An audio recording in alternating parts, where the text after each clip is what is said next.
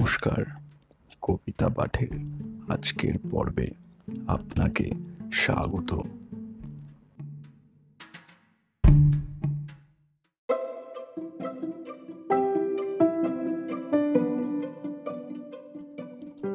আমার আজকের নিবেদন, কবি সুকুমার রায়ের লেখা কবিতা, আলো ছায়া।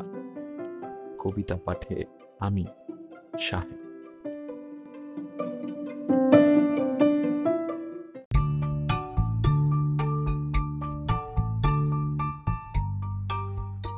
হোক না কেন, যতই কালো, এমন ছায়া নাই রে নাই।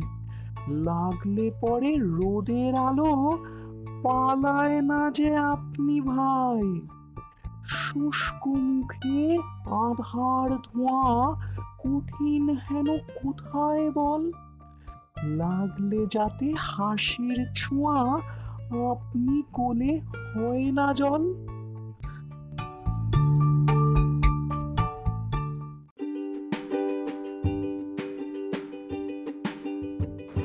শ্রোতা বন্ধুদের কাছে অনুরোধ, অবশ্যই জানিও কেমন লাগছে আমার কবিতা পাঠ।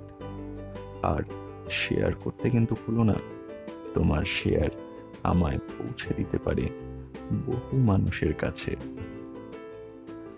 এছাড়াও, আমার আপকামিং এপিসোডসের আপডেটস পেতে সাবস্ক্রাইব করো আমার চ্যানেল ধন্যবাদ।